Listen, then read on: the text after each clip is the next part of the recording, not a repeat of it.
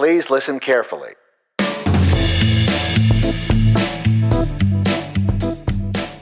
Welcome back to another episode of the Extra Buttery Podcast. We've got quite a lineup for you today on the episode, bunch of news and a couple of new reviews. But uh, we'll start off by talking about Wonder Woman, which is set to come out this weekend, the weekend that this episode drops. We'll be getting into some of the very positive advance reviews, as well as the ban of the movie in Lebanon, all over the ethnicity of its star, Gal Gadot. And then we'll talk a little bit about Tom Holland, the star of Spider Man Homecoming, and his newest role in the Uncharted movie, and what the Uncharted movie might offer in terms of being the first to break the video game movie curse. So we'll take a look at that. Then we'll dive into a new project from the director of Elysium and District 9, Neill Blomkamp. It's a thing called Oats, and the news here is that he's going to be distributing it on Steam, the digital games platform. And we'll just uh, talk a little bit about what this could mean for the digital content industry. And then finally, we'll talk about Alien Covenant and Pirates of the Caribbean Dead Men Tell No Tales. Jason went to see Alien Covenant, I went to see Pirates, so we'll trade some ideas on uh, the pros and cons of those movies. But coming to you from Toronto, my name is Robert Snow, and joining me from Vancouver is my co host Jason Chen. How's it going? Good. How about you?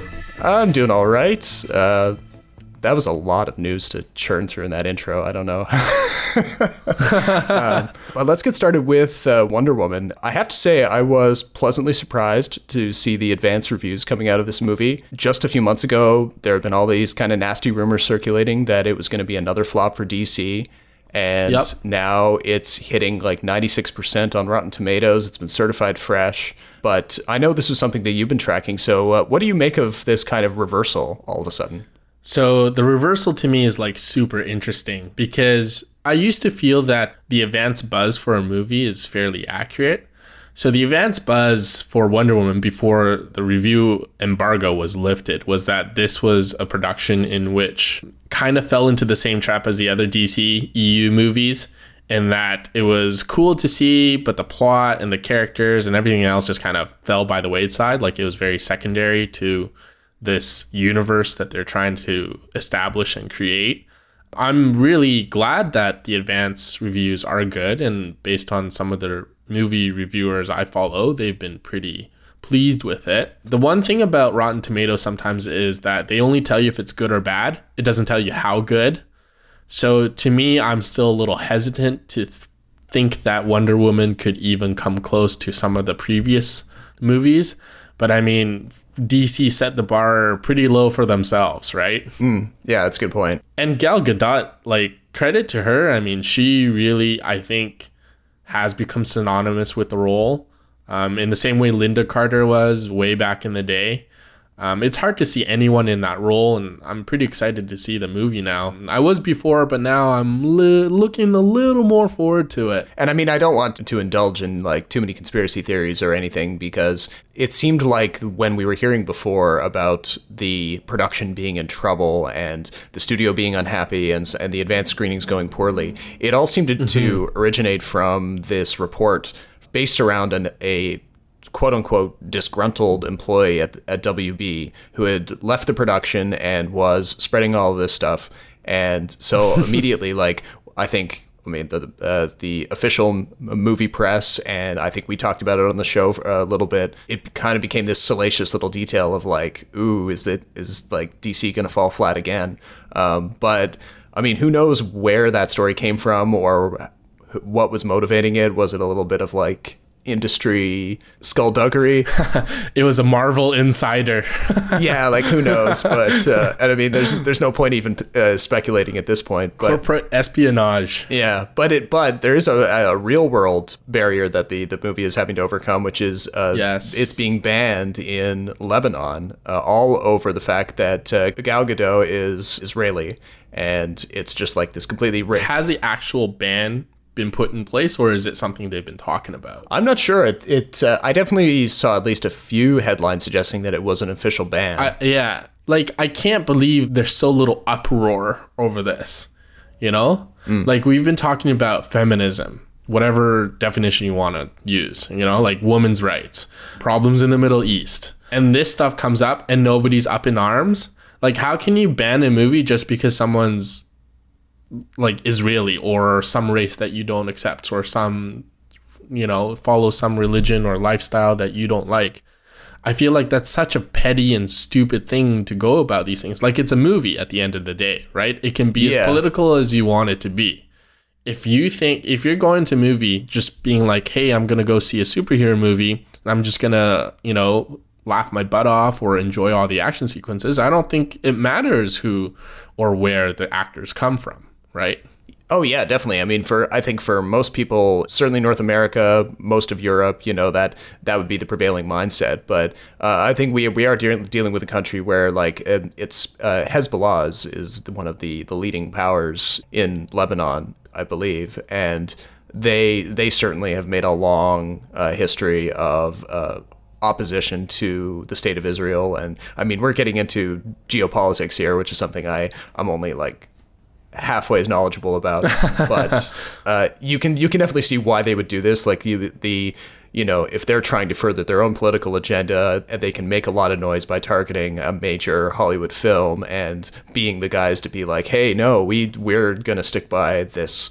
this stupid policy and get a lot of attention over it. So you know politically you can see why they would.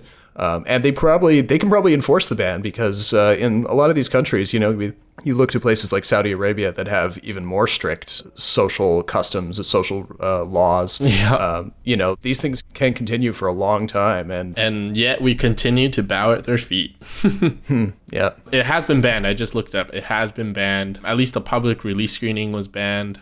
And it's because I think Israeli women have to serve in the army. I'm not sure. yes. Well, I think all Israelis have to serve at least two years, male or female. Yeah. Okay. So Gal Gadot has served in the military, and in the past, she has been quite critical of Hamas. So that obviously doesn't help. But at the same time, like, this is so petty, man. Like, it's a freaking movie. Yeah, but but you can see my point though because they're able to seize on something that's so petty and turn it into something that is so much more. Like what do you hope to gain from this by banning it? I can't i can't wrap my mind around the motivation behind it. I don't know. I don't even know how to process it it just it makes no sense to me Yeah, yeah, I think it's it's just a question of of like there's a severe contrast between the way we look at arts and culture here in North America, in Europe, uh, or even parts even parts of Asia are kind of coming around to this now. Like we're seeing, uh, granted, there's still some pretty some pretty heavy duty laws and, and regulations in place uh, for what gets released in in like a market like China, um, but slowly they are coming around. So I mean, who knows what it, what it'll take in in the Middle East, but. not that we don't have the same problem in hollywood where men get paid more than women but we won't outright ban a movie right Yeah, you would hope not. Um, well unless it's like super violent or super you know something like too extreme for for anyone really yeah, Like if it was a snuff film, no, yeah, you could probably ban that. the, these superhero movies kind of generating headlines and generating discussions well outside of the typical arts and culture sphere. I mean, I think that's why they're still a very intriguing thing to, to keep track of. yeah, and I'd argue that's a good thing. Yeah. That Yeah. that what's seen on screen has become part of our collective identity, our social culture, and it's it's expanded on ideas that we as a society have talked about, right? So like all Yeah. these sci-fi movies have predicted the future, or, or some of them have anyway, right? And you can almost foresee that this becoming a bit of a trend in the future because, you know, as we push to have better representation in the movies we see coming out of Hollywood, more people of color in leading roles and that kind of thing, more black directors, more female directors, you know, it's highly likely that we're going to see more controversies like this coming out of certain countries that have decided to turn this representation into a political statement and and to oppose it. Yeah, maybe this is this is kind of just like the the vanguard of of what's to come. So, but moving over to an actor who's also going to be well known for his superhero performance, who's now getting his next big role, and that's uh, Tom Holland, uh, who's going to be our new Spider Man in a few weeks' time. Quick question. Yep. Which movie will gross more, Wonder Woman or Spider Man?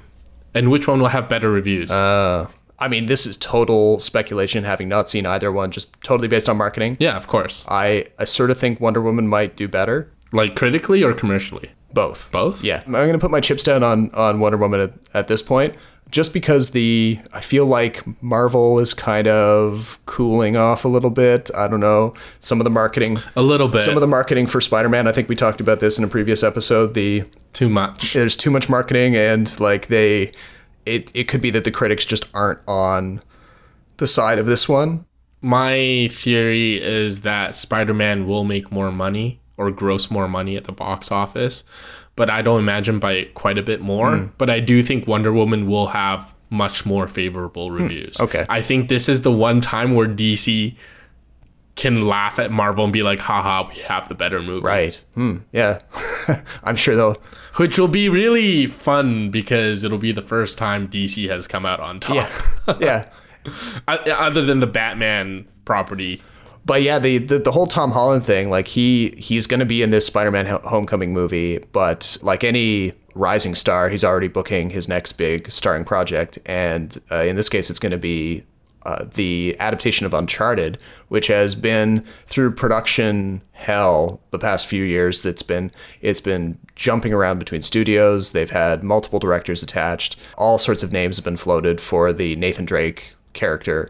Um, but now that Tom Holland is on board, it's starting to sound closer to actually happening. Do you play the game? No, it's uh, I've been meaning to for a really long time. The fact that it's a PlayStation exclusive has been a bit of a barrier. I, I play almost all my games on Steam, so Mm, you're a PC gamer. yeah, PC Master Race. No, not really. My computer is terrible. um, but I've I've never played it for that reason. Uh, but I've always been interested in it because obviously that romantic uh, action adventure thing. I I love the genre. It's yeah, I love Indiana Jones. Yeah, me too. And the the interesting thing though about Uncharted as a as a project is that it has often been talked about in terms of being probably the most likely movie to break the video game movie curse just because of how cinematic the games are, how they rely on cutscenes, and I don't know. Does are you also seeing that from this project? Like I know you're you were saying that you're actually a fan of the games. Yeah, yeah. So I've been playing the game when it first came out because I, I have a PlayStation and that's the console I've always had.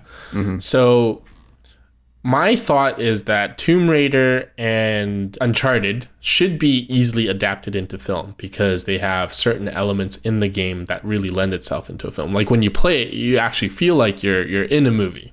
There's a character, he goes through a, a character arc, there's a goal he has to reach, and along the way he gets help, he meets all sorts of weird villains, and he has to go through all these things and whatnot. But you could say the same about Assassin's Creed, and then Assassin's Creed was terrible. So if Uncharted and Tomb Raider end up falling flat on their faces, I think we should just speaking of banning, just ban video game adaptations forever. Yeah. Because clearly nobody can get it right. And it boggles my mind how they can't get it right.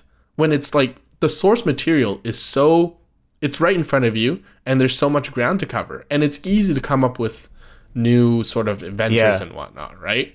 The treasure hunting adventure epic is not anything new in the movie genre. Yeah, and and I mean, I've been I've been keeping track of the video game movie curse uh, probably as long as you have, and I mean, at first, the thing that that I kind of thought about as being a, an explanation was.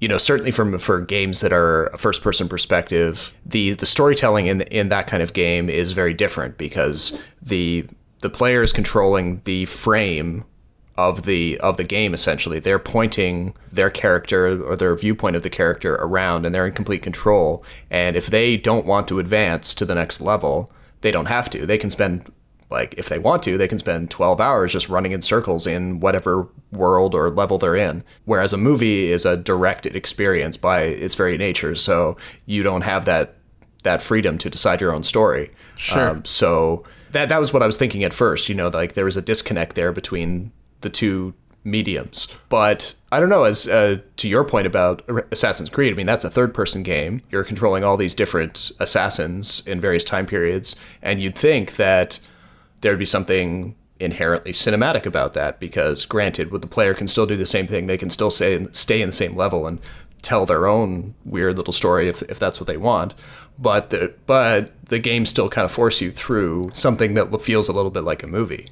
I think you could almost say the same about something like uh, mad max where you know there's a lot of stories out there but it the we the world that they've built is so rich and this maybe hurts Uncharted and Tomb Raider because they're they're set in the real world. It's not a post-apocalyptic desert world. So mm-hmm. I think maybe it'll be really hard to differentiate from each other. But like I said, at the same time, this this adventure epic genre is not anything new, and I think there's a certain structure that you have to stick to, and it feels perfect for Tomb Raider and Uncharted. And keep in mind, these are like these movies are supposed to show young Drake and young Lara Croft. Right, so that's why they cast Alicia Vikander in uh, the Tomb Raider reboot. Yes, so there's an origin story in place here. The idea, though, I think the toughest challenge would be to create a world that is unique to them. Something that doesn't feel like it's ripping off Indiana Jones or the Mummy franchise or any of the others. exactly. yeah. Exactly. So I think that's the biggest challenge. I'm rooting for Tom Holland. His American accent is spot on. That's that's a good point. You know, uh, not not all of his countrymen from from England are uh, are in that category. You know, um, but you know what? The Brits pull off American accents better than Americans pull off British accents, right? So yes, generally speaking, generally speaking, that's true. But I'm, I'm trying to think of the what was the movie I was watching recently where it was just it was actually funny. I think I mean even Fassbender. Well, no, Fassbender's pretty. He's okay with it. Fassbender's got a weird accent though because he speaks so many languages. Yeah. He's got I can't place his accent sometimes. Yeah. Who was it? Uh, that's gonna bother me now. But yeah, they the it was gonna come. It was a movie I was watching recently where it was like a it was like uh might have been that that the actor was like uh, Scottish or something, and they were trying to do an American accent. No matter how hard they tried, they got close, but it still wasn't there. Uh, I think Tom Holland to me right off the bat seems a lot more resembles Nathan Drake a lot more closely than Alicia Vikander um, resembles Lara Croft. But mm. at the same time, like I think that's neither here nor there. I think people like yeah, like you know shit on Ben Affleck for being cast as Batman and whatnot, but look how great he turned out. Exactly, yeah. Because I think um, back in all the different versions that the Uncharted project has been in over the past number of years, the name that kept coming up as the Mark Wahlberg. Like ever, no, not Mark Wahlberg. Actually, no? I was thinking of uh, Nathan Fillion. Oh, well, dude, everyone loves Castle, eh? Everyone wants to cast yeah, Nathan Fillion in everything. It's all these like internet fanboys are like, he would be like the perfect Nathan Drake. Oh, he would be a perfect Batman villain. Oh, he'd be a perfect superhero, whatever. Although I do enjoy Firefly. I, I thoroughly enjoyed Firefly. Oh yeah, I have yeah. to admit. I mean, it, Nathan Fillion has a lot of geek cred that, uh, that, he can keep cashing in on. He so, does. Um, and he is actually technically in Guardians of the Galaxy Volume Two. Who does he play? He's not in it in any kind of obvious way. He's playing a character who, in the comics, is like a failed actor, or maybe not a failed actor, but at least he's, he's an actor who becomes a superhero named Wonder Man. Oh. um, and so in the Earthbound scenes in Guardians of the Galaxy Volume 2, there are movie posters for this character's movies. Oh, so in universe interesting. movies with complete with like pull quotes from fake critics and uh, marketing taglines and everything. I didn't notice that. Well, it's like super subtle and like uh, it. It was only a couple of days after the the Guardians premiere that uh, James Gunn started sharing the high res. Uh, poster art on uh, Instagram mm. and Twitter, uh, just so that for people who like didn't want to squint and like try to see it as like something was exploding in the foreground or you know. Yeah. But so technically Nathan Fillion is in the Marvel universe now and so everyone's trying to like tease details out of James Gunn on social uh, uh, social media being okay. like when are you going to actually put this character like in a real scene? The one name I heard the most often was Mark Wahlberg and he kind of had a, uh, maybe a similar match in personality to the video game character but again, like if they're gonna start with young Nathan Drake, then obviously he's out the window, and he's made a career out of playing the great American hero. So, mm, yeah, I was. We were gonna move on to uh, Neill Blomkamp actually, because uh, sort of uh, still in that what we've been talking over the past uh, couple of episodes here and there, especially when it comes to Netflix and Amazon and their changing business models and their focus on original content. Um, Neill Blomkamp, who most people will probably know is the director of District 9 and then Elysium and the absolutely wretched movie Chappie, he's now prepping this project that's just called Oats, like the breakfast cereal product. And it's a what seems to be a series of short films set in the post a post-apocalyptic, post-alien invasion universe, which is something that Blomkamp feels really comfortable in. Yeah, he does very well. The the key detail here is that the the content is going to be distributed exclusively on Steam, which is the the digital uh, game store. Um, so it's Steam is a product that, that I use. You know, I buy all the games I play on PC through Steam, so I'm familiar with that ecosystem. But this would be the first time that Steam is really embracing non-video games in a big way. So what do you like? What do you think about how what this might mean for the industry? This is potentially huge because I don't know a single PC gamer who doesn't use Steam. So Steam to the PC community, for people don't know, is huge. It's like the only video game library these guys really buy and download games off of. If Steam like hits a home run with this stuff with Blomkamp, we have another player in the movie streaming business. And this could be huge because Steam already has, like I said, a built in crowd. And if they could team up with a bigger company, maybe Netflix, or maybe get enough funding to produce their own movie or TV show um, arm of the business, um, I think it could be a huge game changer. I mean, imagine if they mm-hmm. team up with Netflix and some of the IPs that Steam maybe owns would cost very little for Netflix to turn into a TV series or a film adaptation, right? Mm. Yeah. And you've kind of cornered the crowd that uses the internet for games and any sort of media, right? yeah. I think Netflix and Amazon and Apple so far have been really focused on um, TV shows and movies and miniseries. The PC gaming industry, I feel like, is starting to make a comeback. There was a time when PC games were kind of like fallen by the wayside because people had fallen in love with consoles. Right. But now it's making a huge comeback. And if you're into the business world, like sometimes I am, you'll notice that a lot of companies like AMD, Nvidia, NXPI, a lot of these chip manufacturers that make chips for games are actually doing quite well. So I think I don't know what your thoughts about Steam. Maybe it's too expensive for them to venture out into that. But do we even know if it's a TV or a film se- or TV series? I think um, because I watched the trailer for the for the Oats project yesterday, I believe, and I think it's being pitched as like a series of short films, but like high budget short films. Mm-hmm. So almost more of like a serialized experience. I have a feeling like the episodes would be like almost TV length. And it's it's a different it's definitely a different mode for Blomkamp to be in because he's always kind of been a uh, he's been a feature film guy for pretty much his his entire career so far, but he did does have a background in working with Peter Jackson and trying to create a Halo movie that uh, also went through uh, complete production hell and got canned. And there's this there's actually a great article that goes into um, how that came to be and like how Yes. how Microsoft and Bungie like tried to come into a world they didn't understand and and the thing just Yeah. fell apart. It was it's kind of beautiful. Although Halo ended up being like a series of mini movies, like TV movies. Yeah, so they, they still they still got something out there, but I don't think it it achieved a kind of um, No, they bombed it. mainstream thing in the way that this might. Yeah, they totally missed the opportunity. Yeah, yeah, and who knows? Maybe they'll they'll finally get their act together and figure it out in the future. But but Blomkamp comes out of he understands that world a little bit better. You know, he's the right generation. Yeah. He knows the the audience. I think. And maybe this gives him more creative freedom.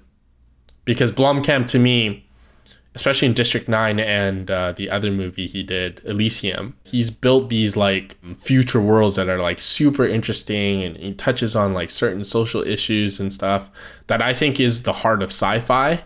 So I think this is huge potential for him. I'm really excited to see what Steam does. I just um, it's there it's there's a lot of barriers to entry because it's so expensive and there's a lot of competition. Yeah, so I think uh, you know maybe a partnership with a with an existing content creator would would make sense. You know, uh, Yeah. from a from a financial perspective, and you know it it brings us a little bit closer to what I think a lot of consumers want, which is a one app solution. You know, they Yeah. people kind of gravitate towards a service that can offer them a whole bunch of different things all in one place. Yeah, I'm I'm tired of having like five streaming services at Yeah. my fingertips. Yeah. Just give me one. I just only need one. I know you guys love the competition and I know everyone wants my attention, but I only need I only need one or two. You're not you're, you're saying that the, the competitive marketplace is uh, no longer uh, Uh, no, I'm just saying I'm constantly overwhelmed by my options. oh yeah me too Like it, it used to be that TV people are like, you know what, the people don't know what they want. They're just gonna watch whatever you put out. yeah To now today where like, oh, people want to watch what they want to watch. yeah But now we've gone to the extreme where there's too much to watch. yeah it's just like So like I'm constantly overwhelmed and I can't even finish half of Netflix like a tenth of Netflix's library. no never And I haven't started on like Crave or Amazon or anything like that, right? Yeah, I'm so behind on everything all the time, and it's just my life. Yeah, yeah. It's just I can't multitask as some people. Like some people can like do read a book or like do homework or do whatever while watching a movie. I can't No, do I can't. I can't do that either. yeah, I'm That's- not one of those. Like I feel like I'm missing way too much. If I'm watching a movie, I'm watching a movie. Yeah, plug in. Yeah, exactly. So I don't miss anything. So yeah, that's that. That's going to be. Well, we'll see where that goes. That's it's going to be a really fascinating thing to keep track of if it goes anywhere. So from that, the final little bit of news we were going to talk about is uh, the Edge of Tomorrow sequel, which is kind of I don't know. This the, the news here kind of caught me off guard. I didn't think that the the money people were going to support this in the way that they are. Emily Blunt is, is signed back on to reprise her character. Tom Cruise is on board as a producer and star. Um, Doug Liman is going to return and direct. You know, despite the fact that the movie kind of made, you know, But hold on, Rob. Hold on. What's the title of the new movie? I've yet to reveal this. Okay, yeah, we should get this out of the way um, because so there was this whole. If you think back to when uh, the first Edge of Tomorrow hit home video, there was this whole thing about the cover art on the Blu-ray, and it very prominently the biggest text on the cover art said "Live, Die, Repeat," which is one of the marketing lines from the movie. And then only on the spine, and I think in small text on the front, it actually had the name of the movie, Edge of Tomorrow. so Which the- makes the no sense in the movie, by the way. no sense at all. And like for for random people coming across this disc in stores, they probably you know if they're not paying as close attention as like movie buffs like us are, they have, may have no idea what movie they're looking at. They might see like Tom Cruise's face and they're like, hey, okay, I'll pick this up. But to minimize the the title of the movie so prominently, I don't know. It was it was a very bizarre decision. So now with this sequel coming out, adding to this really strange This is hilarious. situation is the title of the sequel is going to be Live, Die, Repeat, Edge of Tomorrow. I I don't I can't there's no words. I, I can't explain how I feel about this or Two why it- bad ideas does not make a right. yeah. I mean, what was so wrong with the title of the uh, was it the novel, the short story that inspired it? All you need is kill. Like, just go, just do that. the story behind that was that the I think the marketers or the producers of the film were afraid that having kill in the name um, would turn Oh, people away. And if you think about it, all you need to kill it's based on a Japanese, I think manga or novel or film or something like that. It's based on a Japanese thing. You have to understand that in Asia, some of the English titles they come up with make zero sense at all. So I I understand their um, motivation to come up with a new title. I just can't believe when you throw millions of dollars at this thing and have, you know, supposedly some of the brightest Hollywood's mind in the room, they come up with the shit. Like a shit title. Like it it says nothing about the movie. nobody nobody who's going to the movie theater randomly like you know there's plenty of folks out there who think to themselves i'm going to go to a movie tonight they don't make up their mind before they get to the theater and they're going to walk into the movie theater and they're going to see live die repeat edge of tomorrow it's so long. There's so many words. The the phrases together don't really make a lot of sense. Like, What's wrong with Edge of Tomorrow 2? I guess maybe there can't be two edges or of two tomorrows or Or oh, it's just like Edge of Tomorrow with like two as in the number two, morrow. Like, I guess that's what they're afraid of. Yeah. That people make fun of it. I don't know. I mean, surprisingly enough, plenty of people or enough people turned out to see the first one, despite Edge of Tomorrow also being kind of a vague name to greenlight. The it was a great movie, It was a great though. movie. I loved it. It was a big surprise. Yeah. Um, but enough enough people kind of looked past the weird title of the first one, so maybe that'll happen in, again with this one. Yeah, so given the title and how they brought back most of the original crew, it better be fucking good. Yeah. Cause then I would I would not forgive them for making such a dumb, dumb, dumb, dumb, dumb title. Yeah. And to that point, uh, Doug Liman was uh, doing some press uh, earlier this week, and he was asked the, you know, the inevitable question, "What's the sequel going to be like?"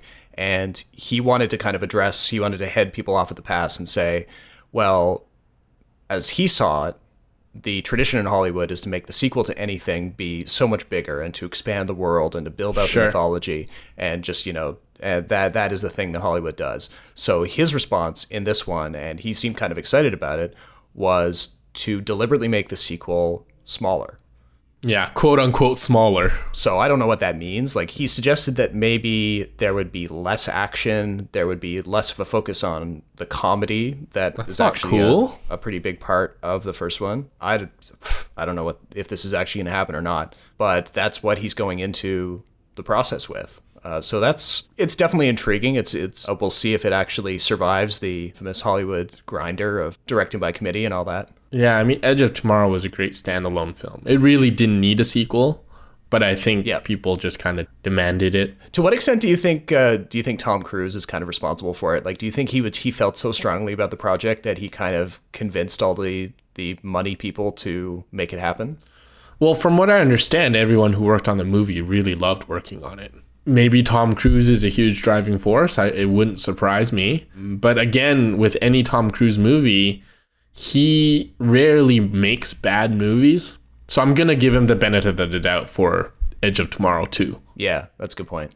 So from that kind of sci-fi uh, tone, uh, let's let's move over into the the other big sci-fi movie of the past uh, couple of weeks, Alien Covenant. We've mentioned this on a number of episodes now because we were kind of looking ahead to it. You know, it was one of the first movies of the uh, uh, the summer movie season. So you went to see it last weekend, and what did what did you think? Like, where where are you at in this uh, in the Alien universe? That's a big sigh. Audible sigh. audible sigh yes so i really really wanted this movie to be good as did a lot of people i walked out of it not feeling a single thing though Oh, like i wasn't excited i wasn't i definitely wasn't scared and it if anything it made me less intrigued by the third installment because i felt that through however movies now six movies now yeah six yeah, movies up six. Yep. there's so few things that you can really explore and exploit. Having seen like the huge alien xenomorph and having really gone in depth about its origins, about what it is and whatnot, it's taken away some of the suspense because what's unknown is always uh, scarier. Yeah. So at some point, Alien became this like action thriller, horror thriller into a just a big set piece movie. And I might have just been the wrong audience for it because I'm so I'm fairly well versed in the Alien franchise in the universe. So I know when a character says, "Hey, look at that alien egg more closely." Hey, go closer to the egg. In my mind, I'm already mentally prepared for something to happen. Right. And I already know what the alien is look like is looks like. So it takes the entire suspense away from it. Every time I'm screaming inside, don't do it, don't do it. Because all these sci-fi movies now have a huge, especially the Aliens franchise, has a problem with having really dumb characters or smart characters do dumb things. Yeah. This was my big problem with Prometheus. If dumb characters do dumb things, that's okay because that's their character. But if you have a bunch of scientists, a bunch of terraforming colonists, and a bunch of, you know, like high minded, very well educated professionals, how can they do so many dumb things that it trashes an entire spaceship mission. I don't know if that makes you more or less likely to see it. I think based on production alone, I think it's worth going to because I thought Michael Fassbender was fantastic. Yes, and here's something that like you know I remember seeing. Well, you and I saw Prometheus when it came out. Yes. and you know I'm not I'm nowhere near as well versed in Alien uh, as you are. You know, it, so it, I didn't have an immediate connection to the world, but and I also really I really hated how the same thing happened in Prometheus, where these you know uh, ostensibly super smart people who were selectively chosen for this high stakes mission do the stupidest things and one by one get knocked off for the purposes of jump scares and all of that. And of course, the ones that picked off are like the least significant character. Yeah, right? they're they're obviously not the leads. You know, they would they would he would never do something like kill his lead in the the fir- the opening act. or not in the first. or, yeah, you not know, in the anything. opening act. But I will say that the, the part about Prometheus that I love is the Michael Fassbender Lawrence of Arabia clip. Big things have small beginnings. I think that is the most inspired part of that whole movie. Now, part of that is because I'm such a lifelong fan of Lawrence of Arabia as a movie. So, Yes, you so are. any movie that that references it and does it well gets instant points for me. But I think the way the way Scott did it in Prometheus was still very valid. Like it wasn't just a, a call out for the sake of seeming smart, being like, "Here's a classic movie." right. the the ideas in Lawrence of Arabia sync up with Prometheus in a twisted way, in the sense that David, the android played by Fassbender in Prometheus, is kind of creating life. That's his that's his driving thing. He's creating life. He's creating like a really horrible form of life, but it, it links up with how Lawrence in Lawrence of Arabia is trying to civilize the Middle East and take something and turn it into something else through this kind of exertion of intelligence and uh, and all of that. So I really I really love that and apparently what I've heard of Alien Covenant, they try to do that again. So even just that, plus the visuals that I know that Scott always delivers, I'll probably end up seeing it. And to be honest, that was the single most part or interesting part of hmm. Covenant was the whole android Michael Fassbender trying to create something because he himself was created. So it, like I think Prometheus is recommended viewing before you watch Covenant because mm-hmm. other than the fact that it's a direct sequel, there are certain ideas that Prometheus kind of left behind that Covenant picks up. But at the same time, Covenant starts, you know, opening up a whole new set of questions where you're like, well, everything I learned in the previous five Aliens movies, especially in the ones that feature Sigourney Weaver, don't even matter anymore. And in and in the sequel, the sequel to Covenant that will be coming out, which will I presume will link up to Sigourney Weaver's Alien. Oh. I think there's so little mystery left in what he can do in that sequel, in that third film, that I've just kind of lost interest. There's a Fassbender pulls double duty in Covenant where he plays two androids. Spoiler alert. There's a scene in there well, actually, every scene with the two of them is fantastic. But there's a scene in there where David teaches Walter to create, and I thought that was the most poignant part of the film. The execution of the creation of the xenomorph to me felt a little flat because I felt it didn't really live up to this great mythology, this great, you know, sort of idea in my head. Um, I don't want to spoil it for everyone, but it seems to me as if the creation of the xenomorph really took away from the film. I think we didn't really need to learn any of that, but I but it's also central to to the conflict between Walter and David. Oh, okay. So I mean, maybe it's just it wasn't executed right, but uh, everything else I thought was was well done. Just wasn't very interesting. One last thing: if you were if you told me to rank all the Alien films, Covenant still ranks far, far, far behind the first two Aliens. Okay. But I would say that I think it's actually I waffle a bit, but I think it's slightly better than Prometheus. Okay. Okay. But there are definitely redeeming qualities in both movies. how did you find the cast in general? Like the you know Scott as this, uh, I think he certainly with uh, with Prometheus, you know he and and now with Covenant, he casts a lot of actors who we're used to seeing in very different things, very different types of projects. Yes, which I love. I love that he does that. Yeah, so I mean, he, Katherine Waterston as the the lead, She's okay. and then Danny McBride is there. he was good. But then he's also introducing a few actors who have kind of been, you know, maybe coming up, but now this is their first big studio picture. So, uh, did you do you find did you think think that Alien Covenant may be a star maker for any of the for any of its cast? There's no actor that's gonna break out in this movie. The people that have the most screen time is obviously Fassbender, Waterston, and Billy Crudup. I thought Billy Crudup wasn't very good, uh, partly because I didn't think his character was very believable or very well thought out. I thought he was quite malleable. But there are a couple scenes in there where the supporting actors were very, very good. So Amy Simons was really good. She's kind of the first one that comes in contact with the alien. So her fear and her shock is quite it really passes along the the genuine feeling that you should be feeling. You know what I mean? Like she's when she's scared, you're scared too. You're scared for her. She's the proxy for the audience. Yeah, exactly. And her, she plays Danny McBride's wife in the movie, and they have some pretty good chemistry, even though they don't actually appear in the same scenes together a lot, which is interesting. And then Kaylee Hernandez and I think it's Jesse Smollett. Um, they also play um, people in the crew, and they do a do a fairly fine job. I think they they're involved in like the most scary scene in the movie. I think. Okay. Them and and Amy Simons. I think there's two distinct scary parts in the film. That I wasn't really scared because I kind of knew Yeah. what was going to Yeah, yeah, happen. yeah. But I, I don't think anyone was bad. I mean, I, I have a like I said, I have a feeling I'm going to I'm going to catch it. Um, maybe maybe in a couple weeks time. I don't know. The uh, summer summer movie season is a bit punishing when it comes to uh, staying on top of stuff. Yeah, yeah. The production value alone, I think, is worth going to see. Okay, all right. But uh, anyway, you saw Pirates. I did, yeah. So uh, probably By the way, is it Dead Men Tell No Tales or is it Salazar's Revenge?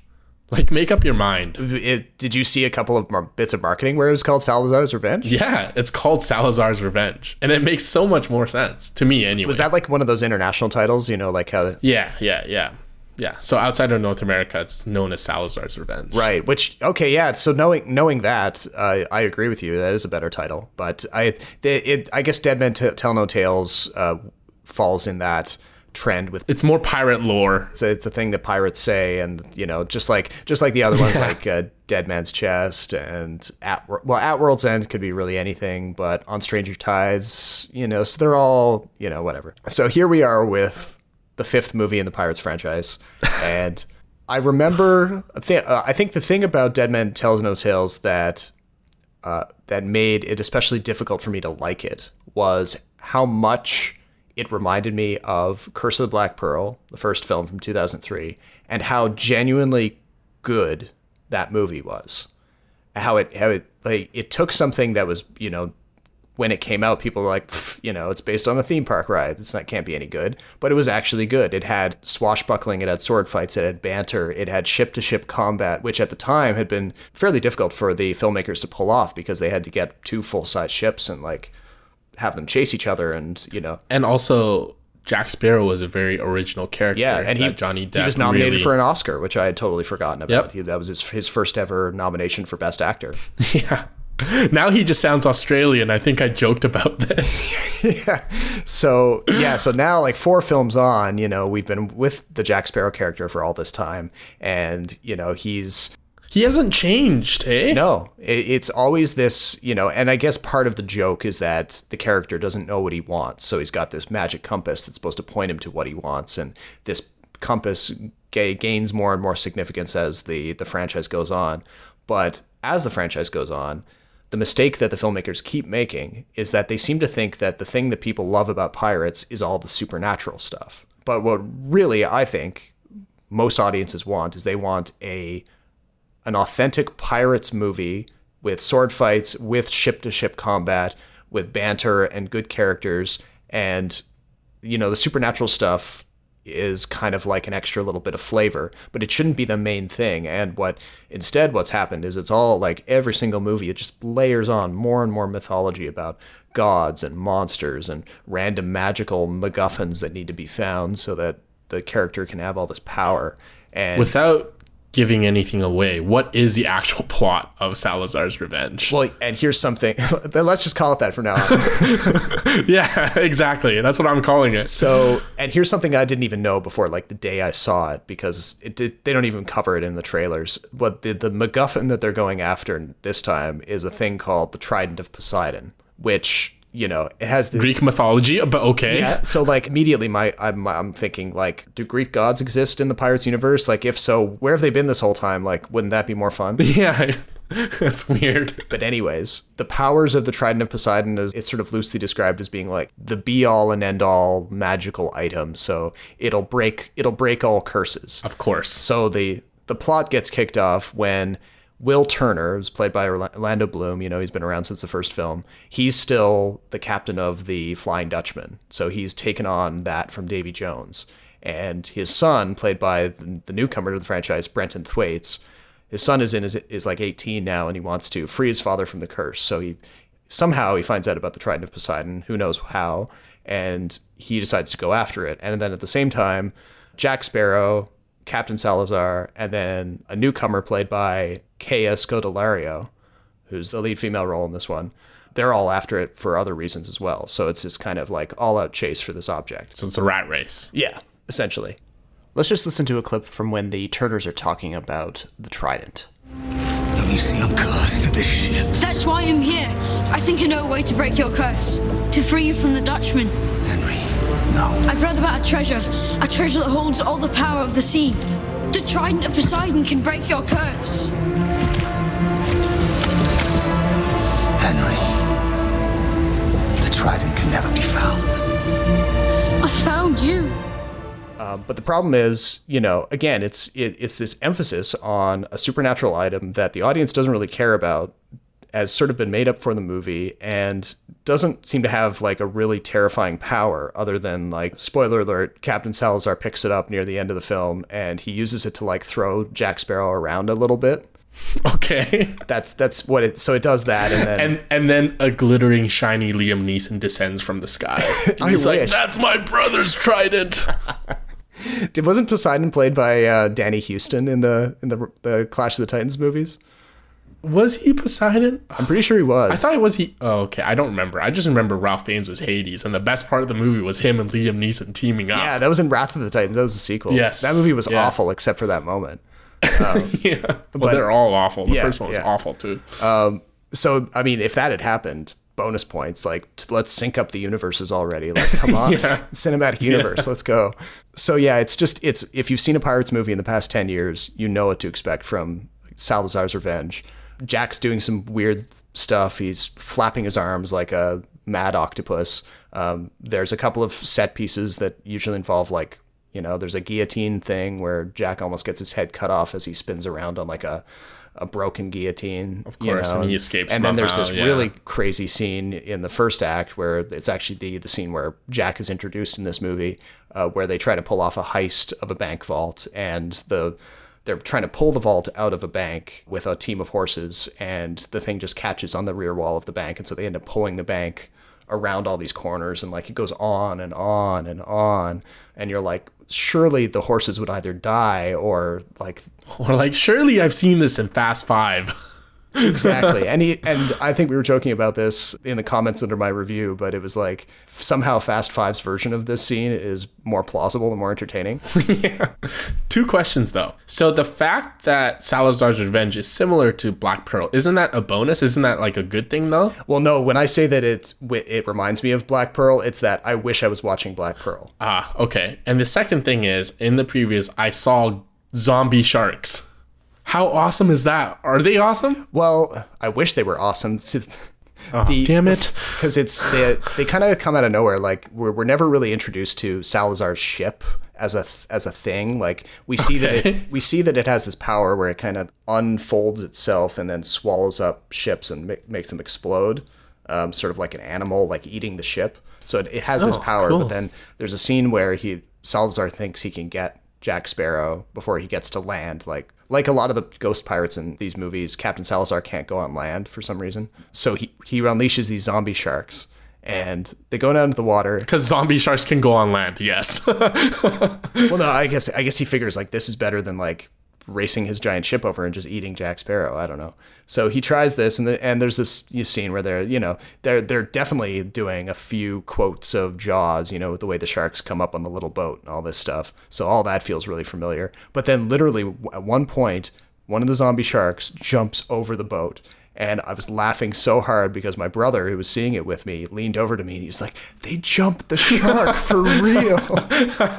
Literally jumped the shark. I'm like best comment ever because uh, the it's, it's- it literally happened. Like they were like thinking to themselves, "How do we make this scene more interesting? Let's have the shark jump over the boat and be like snapping in slow motion at the heads of like Jack Sparrow and the other guy." Isn't that like a huge kind of like uh, myth that sharks jump? No, but I've seen of footage water? of them jumping. Okay. Yeah. All right. Because for, for, for a while, I've seen like pictures of it too, but some people are like, oh, sharks can't jump. What are you talking about? Yeah. I'm like, if they swim upwards fast enough, I'm sure they can get some air. Oh yeah, they can get some air. Like I've seen some cool footage of them like blasting up and like going like many feet in the air after a seal. But I think the thing here is like it's so obviously CGI and it's in slow mo, and the shark seems really like really capable at like orienting itself in midair and being able to like just barely bite their heads off, but missing every time. So it just it feels. It, they're playing it for a laugh, but it doesn't really land. The CGI wasn't good. No, I mean it's That's always been like a hallmark. Of, remember, um, Bill? uh, Was it Bill Nighy? uh, it, who played Davy Jones. Yes. Yep. Yeah. So he had like the s- the squid makeup, right? He did, yeah. Yeah, that was awesome. Yeah, because I think they did they did a certain amount of that practically. Like they put a big armature on his face that had Yeah. a lot of like rubber tentacles and stuff. And so the CGI this time wasn't very good. That's not good. just in general, the I mean, most of the CGI is used to create the the enemy pirates, and it doesn't like the enemy pirates don't feel like they're spooky or have any really distinguishing characteristics compared to any of the other crews of zombie pirates who've popped up in in pirates movies over the past ten years. Like they're just they look like they've kind of been flambéed, like parts of them have burned away, and a, a few of them are like so badly Yeah. badly burned that they're just like a floating hat or a floating arm or something. Why does Salazar have like a perm, like a permanent perm? I think his hair is supposed to be like flo- his hair floats like he's underwater all the time, even when he's just standing on his ship. Oh, really? Yeah. Oh, because I, I was like, what the hell is that? Yeah. But uh, what's his name? Geoffrey Rush comes back too, doesn't he? Yes, and here's here's a one bright spot in the movie. Geoffrey Rush, I think, he's kind of been the unsung. Oh, he's always the bright spot. He's the bright spot, but he but he really knocks it out of the park in this one. Like uh, everything from the costuming they chose for him, like he he commands like every scene he pops up in, and they even give him a really a really nice uh, bit in the climax. Uh, I won't I won't say what, what it is. I mean, the if you see it, the reveal is kind of boring, like what role he takes on, but it's you know it's all right. Uh, but still, like everything about his performance, I really liked. David Wenham Oh, in this nice. movie randomly. Cashing that paycheck. Yeah, they totally waste him. Like he's brought on as a British naval officer, and he's also one of the people who's after the Trident. But the movie like basically just wastes him. They they have Salazar destroy his ship in the second act, and, and So should I see this or not, Rob? only in streaming maybe if you're bored one night. Like, do, do not pay. I was gonna Do not pay to see this. I was gonna go see it. I just I couldn't bring myself to do it because I knew I, think I, wouldn't would- enjoy You it. felt angry. yeah, I think so too. And I had skipped the fourth one. Was that Stranger Tides? Yeah. Yeah. So like So that one doesn't even matter because it doesn't really connect with any of this. Yeah, so even at the height of my crush for Penelope Cruz, I couldn't even bring myself to see that one. So I'm definitely not going to see this one until it comes out on, on home video or something. But like, I mean, the the buzz before the release was good because people are like, oh, they're going back to the roots. Curse of the Black Pearl. Yeah. And so I figured, oh, maybe eh, you don't know, maybe it's good, maybe it's you know half decent. But I mean, now you just kind of like close the case and be like, yeah, just wait for it till it's on Netflix or something. Uh, They even they even try. There's one little last detail that they even try to put in a little bit of like progressive, like a call out to the women in the audience. Sure. By they have uh, uh, Kaya Scodelario. She's playing the love interest for Henry Turner. Mm-hmm. She's put forward as this like amateur scientist, amateur astronomer who is chasing after the Trident because she believes that her father uh, left all these clues, and it's like her duty to him to track down the trident using science and using you know. And there's all there's this recurring thing about how all of the men that she encounters think she's a witch because she's good at science that she actually knows something. So the the movie the movie is trying to be like, hey, get it? We're being progressive. We're having a female character who's doing more than just being a love interest. Get it? Get it? Get it? And it just it pokes you with that so often. That you're like, stop. This is not a way. Like you can't you can't make a progressive female character like this and not only be so overt about it, but also kind of undercut it by having her fall in love with the new guy because he's like the only clean, like hygienic, handsome dude available. You know, like it, it Yes. kind of under it undermines your argument if if she's like, oh, I'm really smart, but I'm also in love with you, and I'm also the only woman in this whole movie, so. Mm-hmm. Mm-hmm. Is Keira Knightley not in it? I thought she was. She is in it, yeah, just for a cameo at the end. Oh, well, that's disappointing. Yeah, we're supposed to feel really like really great because yeah, if like any savvy moviegoer out there probably has figured it out. Like they get the trident, they free Will Turner from the curse of the Flying Dutchman. He goes back and meets up with Elizabeth, and it's like, oh yay! That's, but then you're like, wait a second, I don't really care about these characters. I don't care if they're reunited. Like, yeah, you might not care, Rob, but be prepared for more sequels. uh, I mean, I don't know though because the box office receipts are looking kind of not where they should be, but. Okay, okay. Speaking of that, are you con- not surprised that Memorial Day weekend wasn't very strong? I'm not really surprised. You're not surprised because uh, I read a few articles saying that people were surprised that it, that underperformed. Yeah, traditionally, yes, it's always been like the movie weekend, right? But if you think about what's out there, other than Guardians of the Galaxy, which was released weeks before, there wasn't like a huge buzz heading into the Memorial Weekend about like this is the movie you should see. Do you think maybe it was because Baywatch and Pirates came out the same weekend? It could be, but like if I had to bet on it, neither of those two films would have been at the top five or ten of my summer list, right? I mean, I think it's it's not so much that people don't go to the movies over the weekend. It's just that there was nothing good to see. I mean, they, they probably looked at, at what was coming out and they were like, oh, Pirates, I've seen that before. And like Baywatch, that's just a based on a TV show. I don't care if The Rock is in it. Yeah, like we had we had Victoria Day weekend not not too long ago either, and and there weren't there weren't any movies that I was like I need to go see this this long weekend, you know. No, no, I think it was Alien Covenant that weekend. Yeah, and I mean that one, like I said, it- it's been disappointing so far. I, I think its box office has been hurt by some of the reviews, and I think people are still kind of reeling from Prometheus Yeah, yeah, it's possible. because I, I, think it left a whole bunch of fan, like new and old fans on the sidelines because the old fans are like, "What the hell is this?" and the new fans are like, "I can't follow what's going on because it's too complicated." Well, I mean, if those, if if the folks who haven't been flocking to the movie theaters the past couple of weeks, if they're jonesing for something, then maybe they'll they'll move to Wonder Woman with uh, some record-breaking numbers. Yeah, I don't know if it'll break records, but I think Wonder Woman's this like the start of like the real big money makers. Yeah, It's so funny too because like after reports of the Memorial Day weekend came out, like the stock prices for a bunch of like movie theaters and and companies that deal with movies all like dropped. Oh no, yeah, yeah, so it's so it's really funny. yeah. I guess with the you know the the market responds to that kind of surprise. Yeah, it's well, it's always extreme, right? I think at the end of the year 2017 will still be one of the better years that we've had. We just haven't hit all the big movies yet. Like we're gonna get episode eight in December. Yep, in December. Yep. So I mean, people are like, "Well, 2017 sucks so far." I'm like, "Well, you haven't seen anything yet, right?" Oh yeah, there's. I think there's going to be some big ones. There's. There's still Marvel has still got to deliver uh, at least another movie, Thor Ragnarok. But uh, I think that about does it for for this episode. Quick shout out to uh, something we have in the works in the near future. We're going to be having another special guest on the show, a friend of ours, uh, Robin Levinson. Robin. She's going to be coming on. Another uh, another friend of uh, Jason and myself from our halcyon days as uh, student journalists. Twin Peaks special. Yeah, she's going to be talking Twin Peaks. I've been uh, in anticipation of my of our segment with Robin. I've been catching up on the new uh, Twin Peaks as well. How do you like it? My brain is completely fried. I don't know how. Yeah, I don't get it. It is. I mean, even as a fan of the original episodes uh, from the early 90s. Like, Robin was actually the person who got me into Twin Peaks. Yeah. The original was messed up too, though. Oh yeah, but this is like um, at least with the with the original episodes, there was kind of a balance between the messed up Lynchian surrealist stuff and then like the homey, off kilter but like fun character moments, like fan fan service moments. But this these episodes so far, and I've watched three of the available four.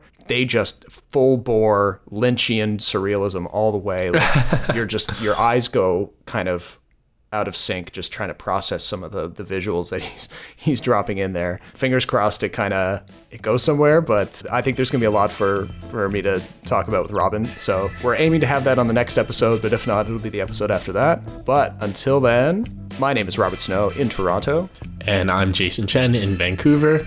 Be sure to check out Rob's review of Pirates of the Caribbean and my review of Alien Covenant on kinetoscope.ca, and we'll talk to you next time.